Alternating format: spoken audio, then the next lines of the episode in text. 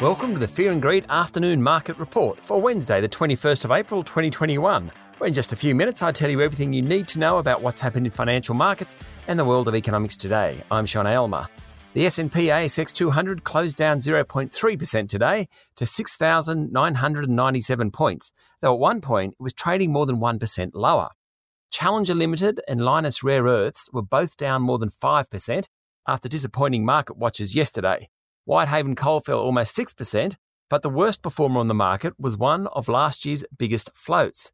Data analytics group Nuix tumbled 15% today after the group said it would fall short of revenue predictions.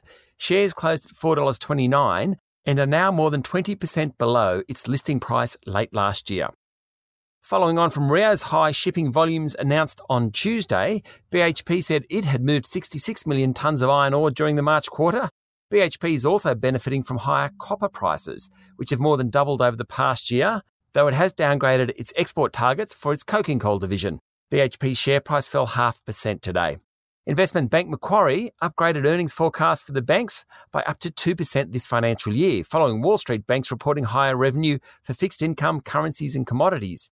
Today, the share prices of Westpac, NAB, and ANZ all fell by more than 1%, while Commonwealth Bank was up half a percent.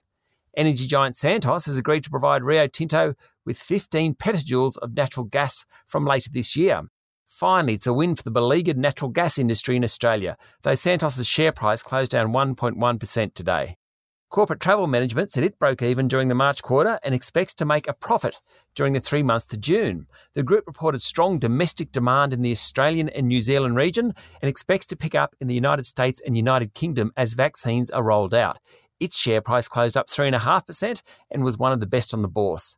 Freight rail transport company Aurizon said its third quarter coal haulage volumes fell 6% as China's demand for Australian coal tumbled and bad weather affected shipments. The group also lost a contract with Queensland power station Stanwell. Its share price closed half a percent higher. Toll road group Atlas Arteria said traffic during the March quarter was down 12%, and toll revenue was off 9% on the back of COVID 19 related movement restrictions. Its share price was up a touch today. In economic news, March retail sales rose by 1.4%, allaying fears about the slowdown in spending. So far this year, retail sales have been soft, but the latest figures from the Bureau of Statistics were stronger than forecast, and annual sales are up 2.3% from a year earlier.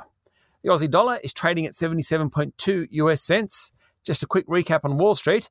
Basically, closed down this morning. The S&P 500 ended 0.7% lower. The Dow Jones Industrial Average was off 0.8%, and Nasdaq closed 0.9% lower.